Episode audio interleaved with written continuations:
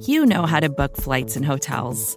All you're missing is a tool to help you plan that unbelievable travel experience. That's why you need Viator. Book guided tours, excursions, and more in one place. There are over 300,000 travel experiences to choose from, so you can find something for everyone. And Viator offers free cancellation and 24 7 customer support for worry free travel. Download the Viator app now and use code Viator10 for 10% off your first booking in the app. Find travel experiences for you. Do more with Viator.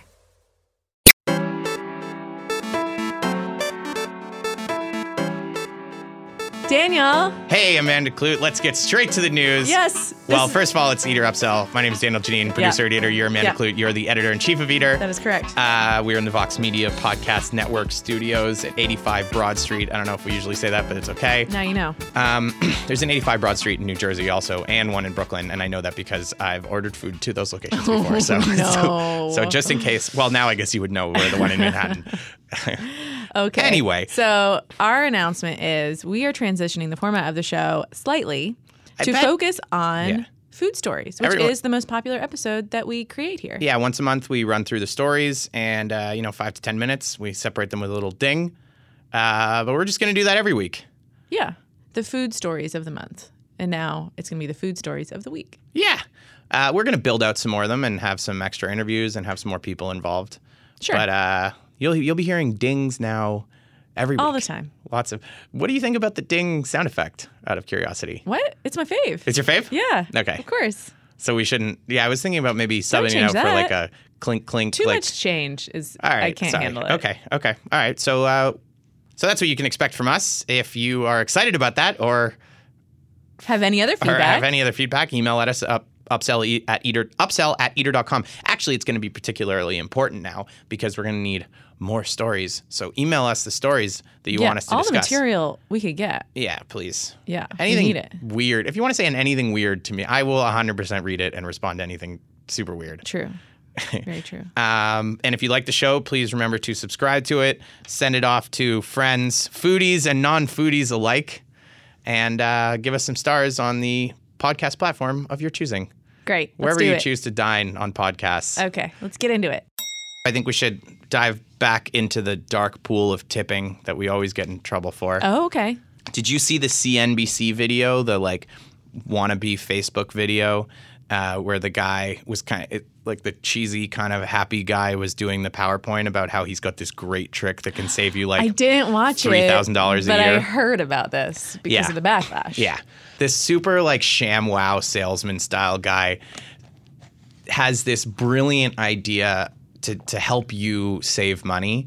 And the idea was that, you know, typically you're meant to you're meant to tip 15 to 20%, but that is after tax. And this guy and his brother, I don't know why he said he's like this guy- me and my brother have this have this trick that we've been doing to save up to like two or three thousand dollars a year. And that is, well, if you're in New York, the sales tax is 8.75% or 8.87% or something like that. Yeah. So all you do, you actually tip pre-tax, you double the tax, and that gets you to about 18% pre-tax. And he goes through this bill, it's like $100. He takes a tip that would have been 20 or something or 21 and it brings it to 1675 a lot of people were like, you know, this this guy is pure evil. He's destroying the world. Uh, people are going hungry because of because of bro idiot bros like this. My biggest problem with it is it's just like this isn't smart. It's just like tip less. Well- that's all he's saying. Well, I think I would also say that this is the traditional way people have been tipping for generations. yeah, um, is Yeah. doubling the tax or tipping on pre-tax numbers. Mm-hmm. So it's not a new concept. It's just that many people, especially people on the internet, many people of younger generations, just add twenty percent to whatever the final is. That's Yeah. what I do. Yeah. Like, but if you were to ask my parents, or maybe even like ask your mom, she'd be like, "Yeah, of course you don't tip on top of the tax. That's the tax. You tip on yeah. the subtotal." So I don't think. My mom is a The- volatile tipper. I'll tell you that. I think if you were to ask your average 50 plus year old, Mm-hmm. how do you tip at a restaurant? They would say you take the subtotal and you add 20%, or you double the tip if you're in a place like New York where the ta- double the tax, if Yeah. the tax is 8%.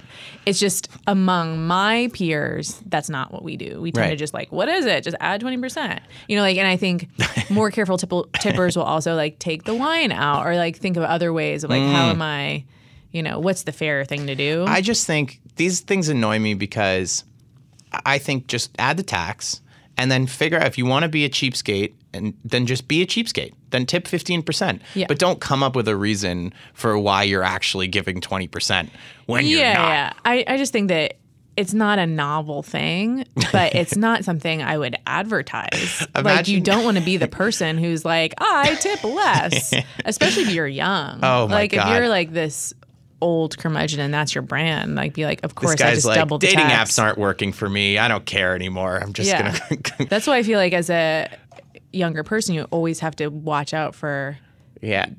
older people if you're in a big party because you never know what they're going to do. They might do something crazy. Let's say you're at with a, an older person, big party. You know they're taking the bill. It's a formal function or something. I've been known to slip the waiter like an extra 20. Okay, but but what if you don't? They might be bonkers tippers. Like, would you ever go up to the server and be like, "Hey, just want to clear like how much?" Oh, I've I-" definitely done that before. Same. Yeah. Yeah. Been like, hey, just want to check because, you know, Yeah. just want to, I just want to, like, well, how was the tip okay? Well, I mean, I think you can be a little more clear, and you can just be yeah. like, Be like, I don't know this, like, or this person is an attorney. I don't know that dude. You were fantastic. Like just want to make sure you got it. I know it." what my aunt is like. Yeah. And just want to give you this little extra 20. This video could have been great if it was a parody, and he was like wearing old like a Yeah, Indiana yeah. Jones suit or something. He was like, Or you "We literally- dug up this tipping technology from the 1960s." Or you just like survey grandpas. Yeah. Like, hey, grandpas, how do you tip? yeah. And then like ask some 22 year old. we, should, we should just do that. Let's do that. Let's do that. I I will say it feels like generation generationally, and maybe I'm wrong. Uh, it feels like tipping was always 15%, and between I don't know 1970 and 2010, it was 15%, and then since 2010, it's been just like moving up. Yeah. And now it's and then it was always 18, and then it was 20, and it feels like now to me that it's 22 really? it feels like I've heard people say, "Oh, I don't tip anything less than twenty two percent." That's harder math. How do they do that? I think it's just like you do twenty and then like up it a little. Oh, and then add add a little bit. yeah. What do you think? Now I got to catch up. So Daniel, last week I was in Los Angeles and Farley Elliott from our LA team took us to dinner at a place called The Row, which which kind of blew my mind. Really? It's just crazy. I know we always talk about crazy LA developments, but here's another one.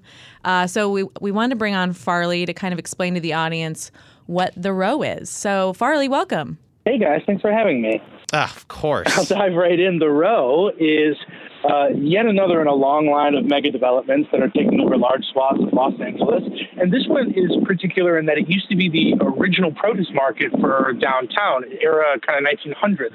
And they've taken nine multiple story buildings, you know, anywhere from four to six stories, and tried to revamp the entire thing. It's still very much a work in progress, but they put in a lot of anchor restaurant tenants, including a combination tartine, Chris Bianco from Phoenix thing called the Manufactory that spans by itself 45,000 square feet. 45,000 square feet. And I want to just lay out some context here. Tartine, huge name in bread baking, um, big draw in San Francisco. They're kind of like these mini celebrities in the baking and food world.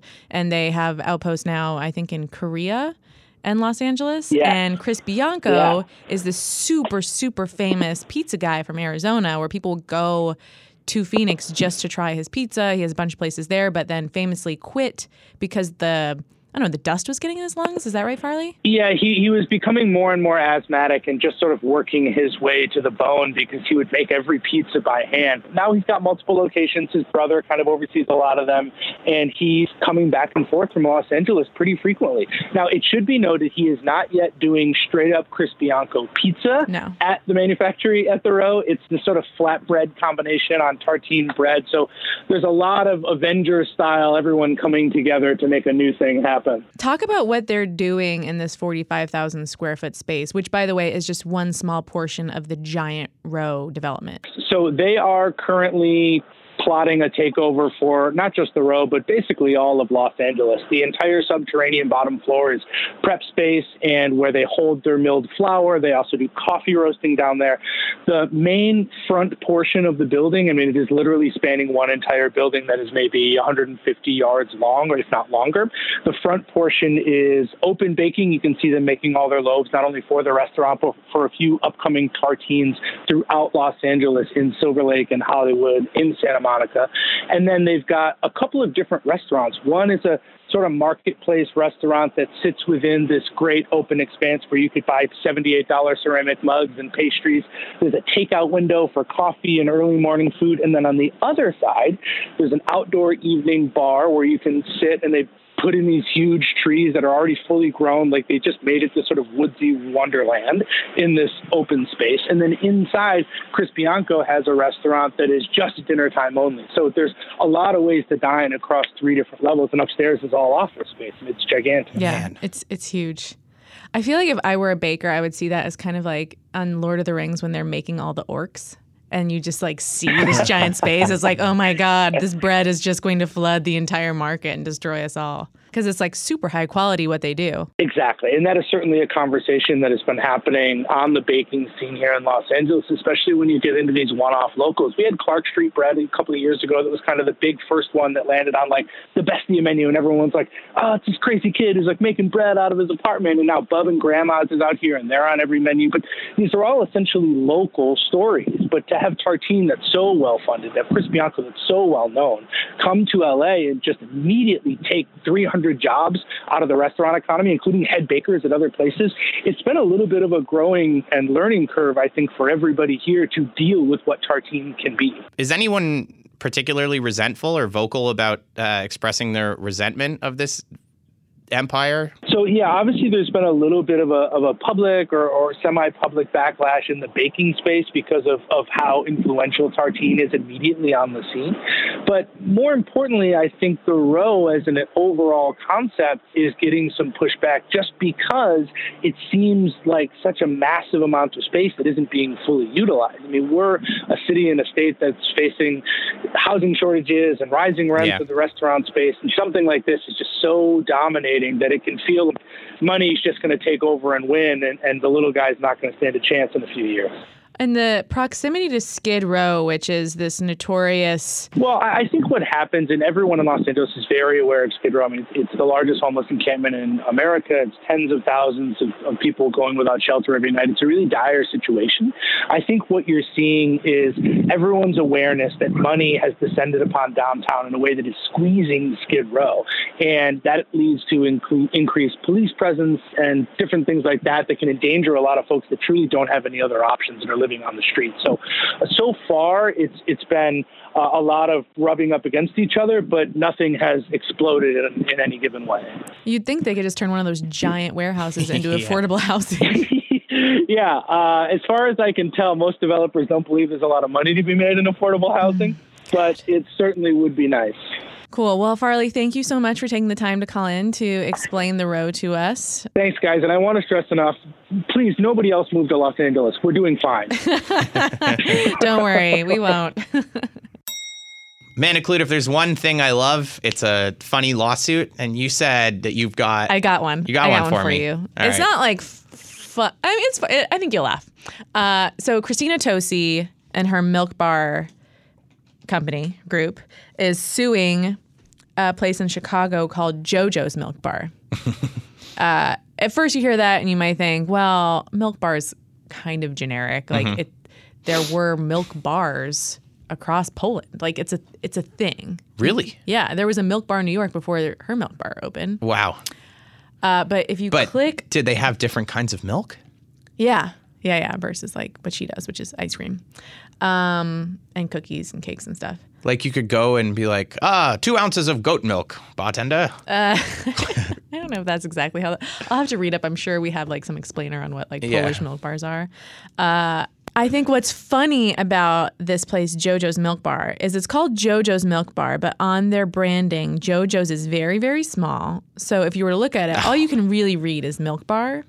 So they're saying, no, we're JoJo's Milk Bar, but they kind of obscure that element. But then if you look at what they're selling, which is milkshakes, it looks like Black tap. Black Tap. It's just covered in Oh my junk. God. So it's like this. It's like they looked at Milk Bar and Black Tap and decided to rip them both off at the same time.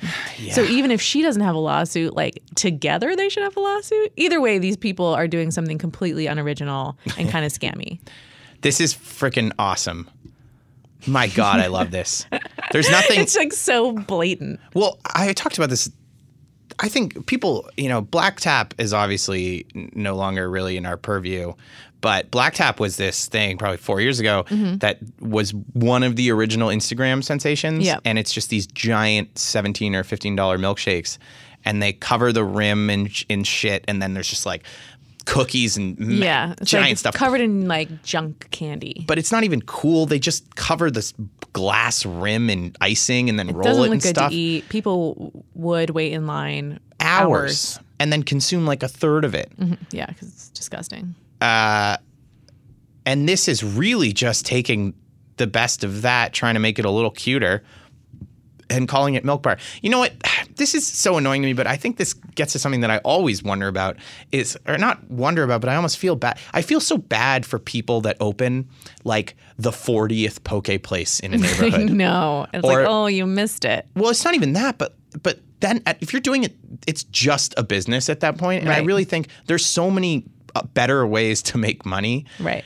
Unless you're, I mean, there is. We've heard stories of when buildings have um, a, an unoccupied space in their on their lobby level, like a street-facing space, and they have six months or something that they need to fill it with. They're not going to go to the trouble of developing a restaurant. They'll just be like, "Oh, what's working around here? Sure. put another poke."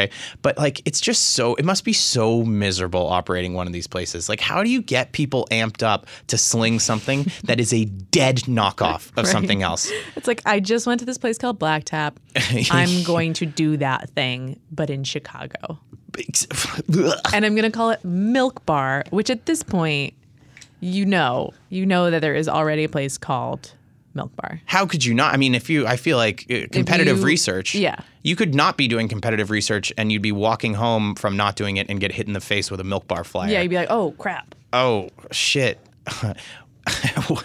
what is going Anyway, so I feel for this person. I, you know what? This is really feel just, for this is person? re- I feel for them.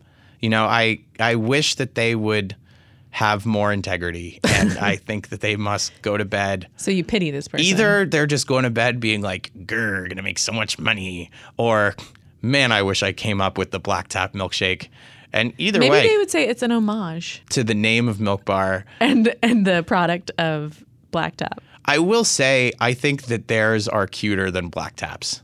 Sure. They're at least their sprinkle rim exterior has a little more uh, artistry than the Black Tap ones. But the Black Tap are done in giant mugs, and these are These are in sundae cups. These are in sundae cups.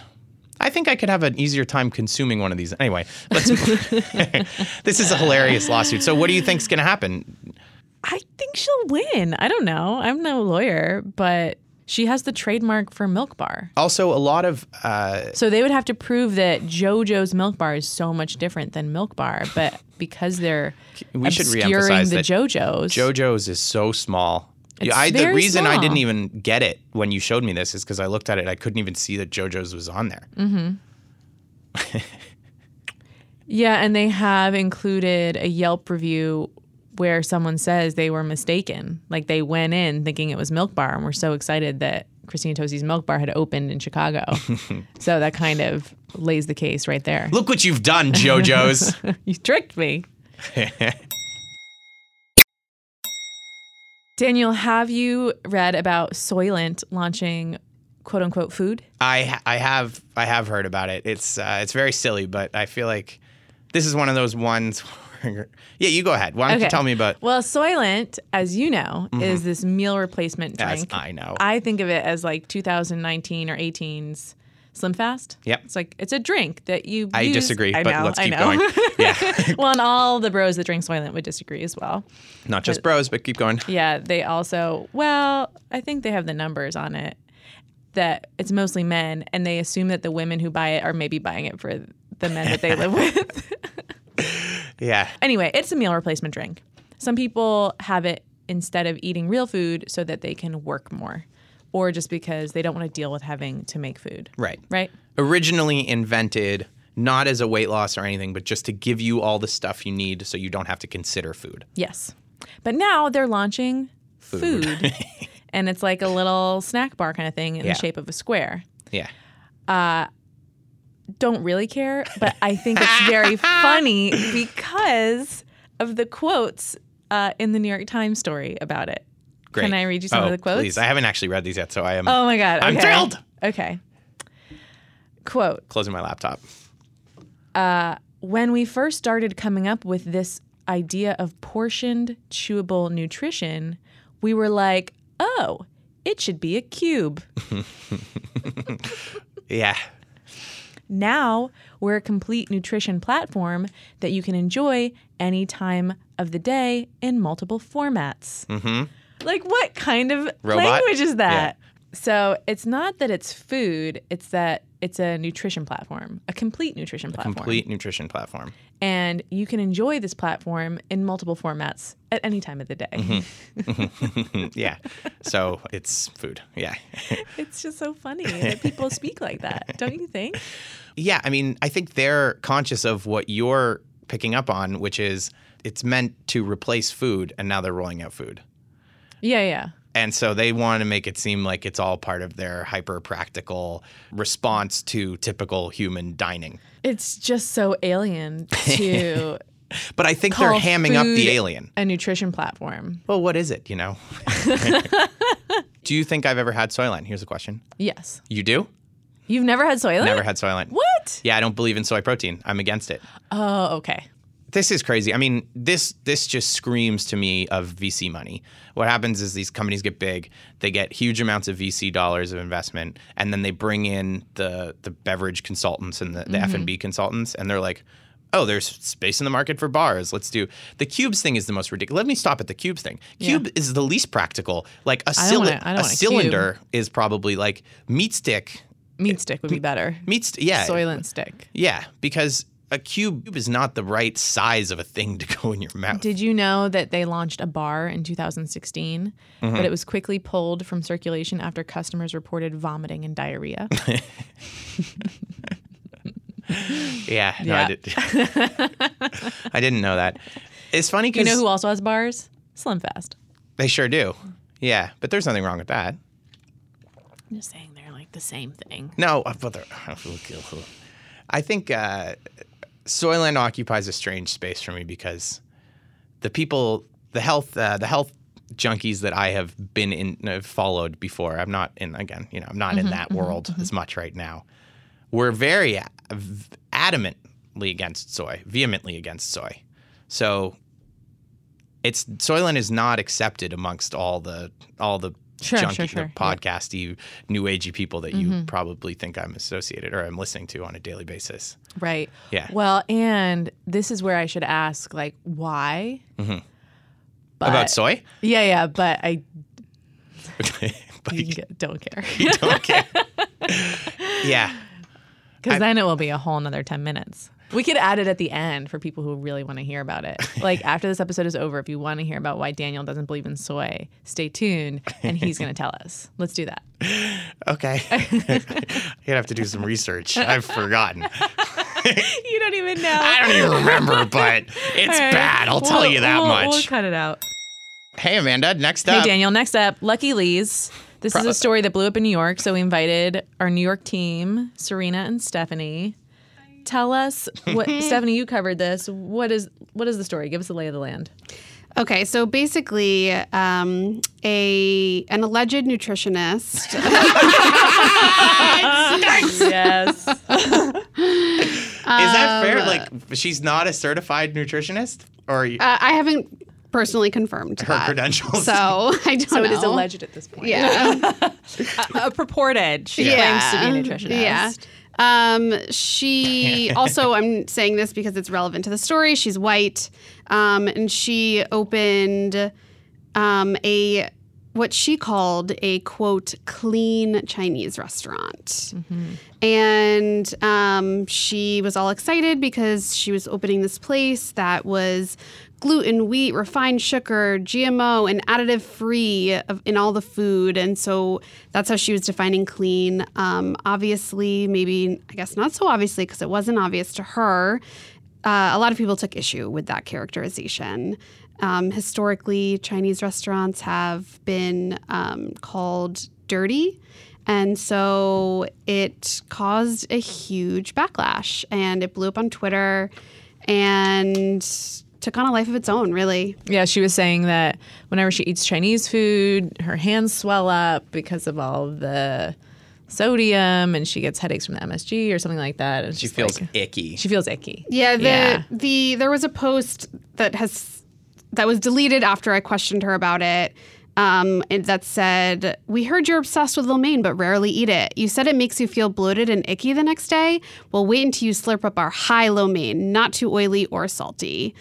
And she just really, I haven't spoken to her since this whole thing blew up, but at that time, she really didn't understand why I was asking her about that language and why that could potentially be problematic. Mm. So she was just like, What?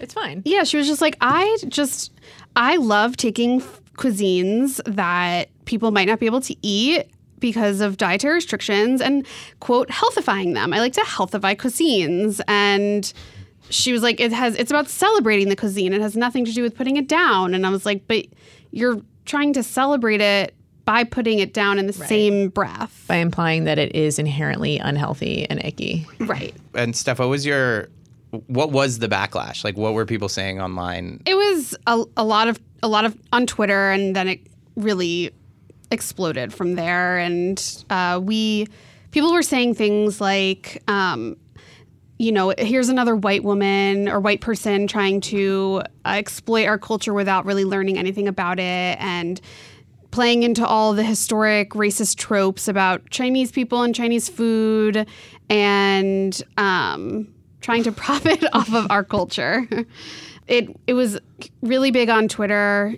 Um, and then a lot of traditional news outlets starting started mm-hmm. picking it up. It was in the New York Times. It was on Fox News of all places. Mm. Um, actually, we we published an op-ed about how she could have gotten it right, and Fox News spoke to our uh, op-ed writer, which was which was nice. Oh, nice. I saw the New York Post also had a backlash to the backlash, mm-hmm. where Steve Cuozzo was mm. defending her and saying that he also, you know, gets bloated when he eats Chinese food, and what's wrong with her? Yeah, let's remember that Rupert Mur- Murdoch owns the New York right. Post. Well, that's what surprised me about the Fox News pickup. yeah, um, I think Steve Cuozzo called us ethno food warriors. Ethno food warriors. Yes, he yeah. did. Yes, he did. Proud. Let's get tattoos. she also, I think, has this boiled over? Are we clear of this controversy? Until the next one. I think the restaurants, I mean, I live very close to the restaurant. It seems to be doing pretty well. It had its defenders. I should also add that yeah. to the conversation. There were a ton of people who were like, I don't get it. She's just trying to, you know, here's what our here's what our op-ed said. It basically went through the why this was problematic and then said there's nothing wrong with someone wanting to open a restaurant that is any cuisine for people with dietary restrictions. But it was the way she marketed what she was doing mm-hmm. that was where it became problematic. And so a lot of people decided or just focused on that element of it in defending the restaurant by saying, you know, this is what I want. I can eat gluten. I'd love to have lo mein and but that really missed the point in my opinion. Serena, ethno warrior, any anything to I, add? I know. oh my god. Well, actually, my reaction when seeing all this was, I'm so bored. I'm so bored of this because I've written like two op-eds related to the exact same issues about saying that repeating the exact same things where the point is, I, no one has any problem with people cooking cuisines of a different culture. That's not the issue. And so all the reaction and backlash to the backlash or whatever assumes that people are upset because of oh, I'm I'm uh, Chinese and you're saying I can't cook Mexican food because I'm Chinese, or like I'm white and you're saying I can't cook X Y Z, or I'm Mexican, you're saying I can't cook Japanese food. That's not what people are saying. It's it's about having a little bit of sensitivity. Um, and the fact is that this has been like like it's just not that hard. You know, I just feel like it's not. These things are so simple and I just screaming into a black hole over here. So I, I was like, oh, I just felt relieved that I didn't have to write anything else and just kind of tiresome. Um, I understand why people got upset over her marketing, obviously. Um, at the same time, I am just so exhausted. I can't believe people still aren't getting it right because it's not that hard. You can still open your restaurant, open your Chinese restaurant, say that it's a Chinese restaurant for people with dietary restrictions. There are plenty of restaurants out there that are marketing themselves for people with dietary restrictions. And frankly, it's a service, you know? Like a lot of people do want, people ask us all the time, Mm-hmm. I'm vegan, I'm gluten free, I want to go to a restaurant where that is, it's going to be easy for me to eat something. And it is nice when the restaurant announces itself as such. Um, so that's not a problem. She could have done that. And it would require so little research from her to have marketed it a little bit more appropriately.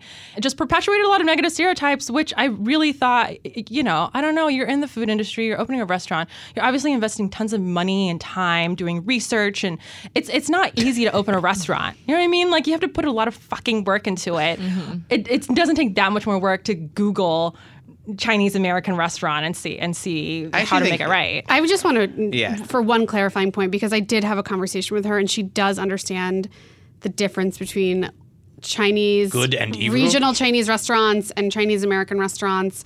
That being said, she did not know the history behind how Chinese American restaurants came to be, which is a part of the whole problem here.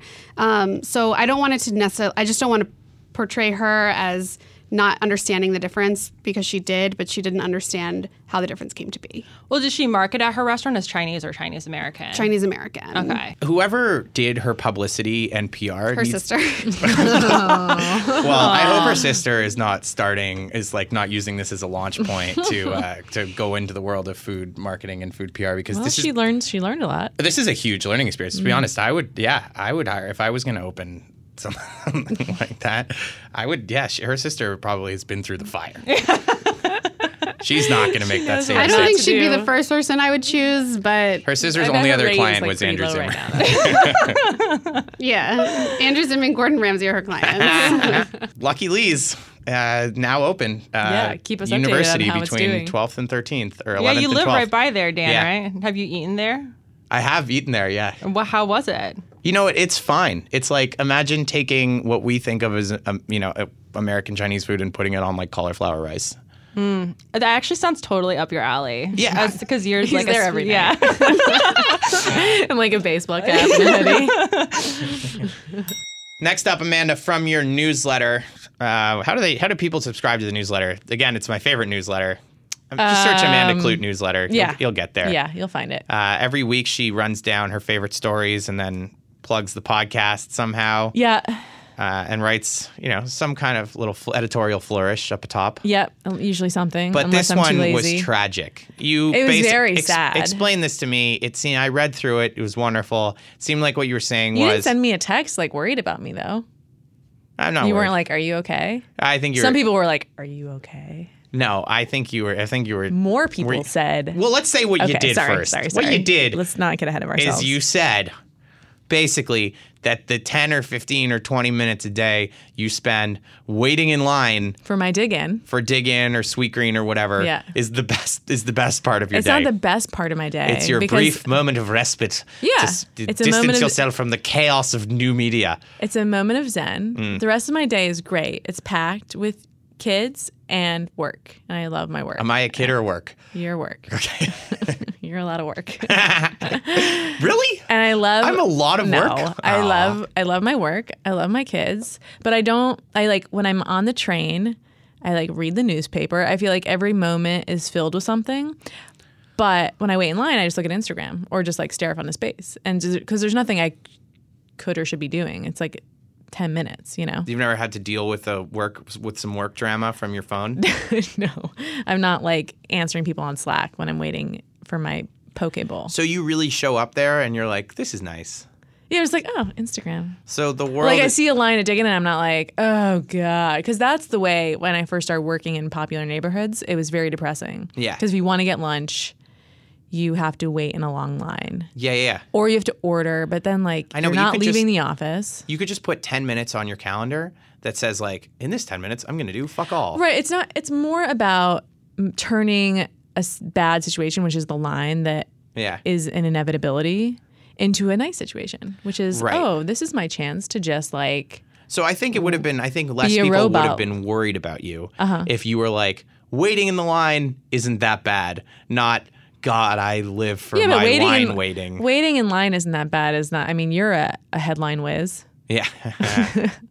Who cares? waiting in line isn't that right. So you were Well, no, so- that's part of my point is that you see all these lines, you feel very bad for these people. You're like, ugh, look at all these office drones just waiting in line. Like, Yeah. my husband is also like such an adamant lunch taker. Like, he thinks it's so pathetic when people don't take 45 minutes out of their day to just like have a nice lunch. And I'm the opposite. Like, I just, I'm so like, I What need is- what does he do for efficiently, what? what does he do for lunch? He'll like go to some place. And have or a seat? like, if he's, yeah, just like sit down. That's nice. Even if he's going to like a Chipotle, he'll just like sit So how often do you guys talk about this? Because you your your theories on it are clearly uh, I mean, we we just have different philosophies on it, but I just don't think it's sad to wait in these like terrible lines. Yeah. get your little and you got some responses. slop, and then like eat it at your desk. you don't feel like a mindless robot, or that's or no, that's like I that's just just, come to, that's I'm okay. just saying that's how I, I embrace it.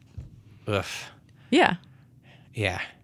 I also don't mind. honesty is you know just is- what I'm is- about. Right. Well, same. I could say like, oh well, I'm. I run an important food publication and I go out to lunch and I, I need to try the newest restaurant. I go to King and have a like hour and a half lunch and a glass of white wine and like that's not fucking happening. You've done that all lots of times, minus the glass of white wine. Yeah, yeah, I do have lunches. I do have lunches out. Do you ever have a glass of wine for lunch at lunch? Rarely. Yeah, I can't imagine you doing it. Yeah, it's just like What were the reactions people got? People were worried about you. People were like, "Is your is the rest of your Uh, I life mean, miserable?" Some people were like jokingly worried. Like, are you okay? Ah, you okay, Amanda? yeah, mostly. Read your newsletter. Anything you want to talk about? Yeah.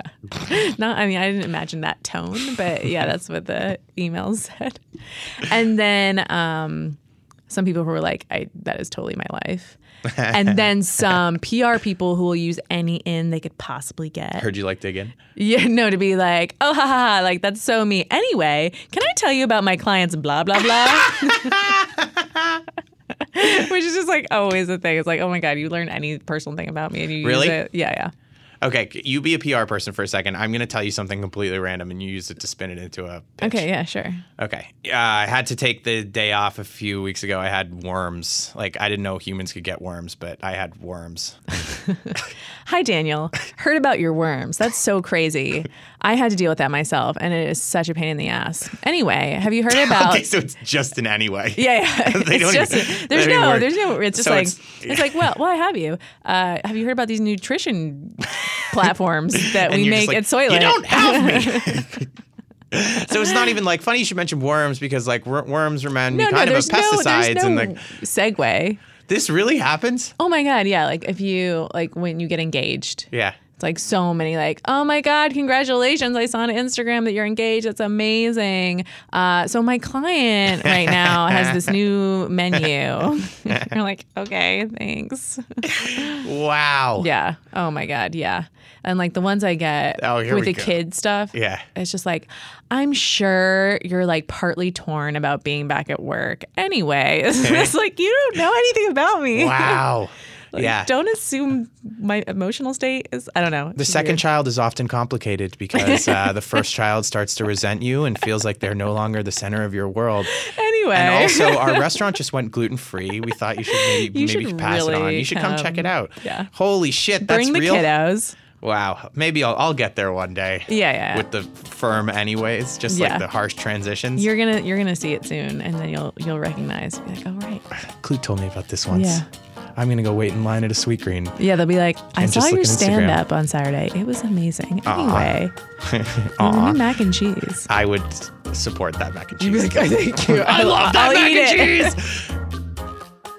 Thank you all so much for listening to the Eater Upsell. Uh, if you like this episode, please be sure to pass it on to a friend uh, and and subscribe to the show and rate the show and, and email us at upsell at eater.com. And uh, stay tuned for next week when we deliver More food stories. more food stories. Just nonstop food stories. Well, This show is just going to keep evolving, really. It's like uh, an amoeba. That, yeah. Cool. Cool. okay. All right. Bye.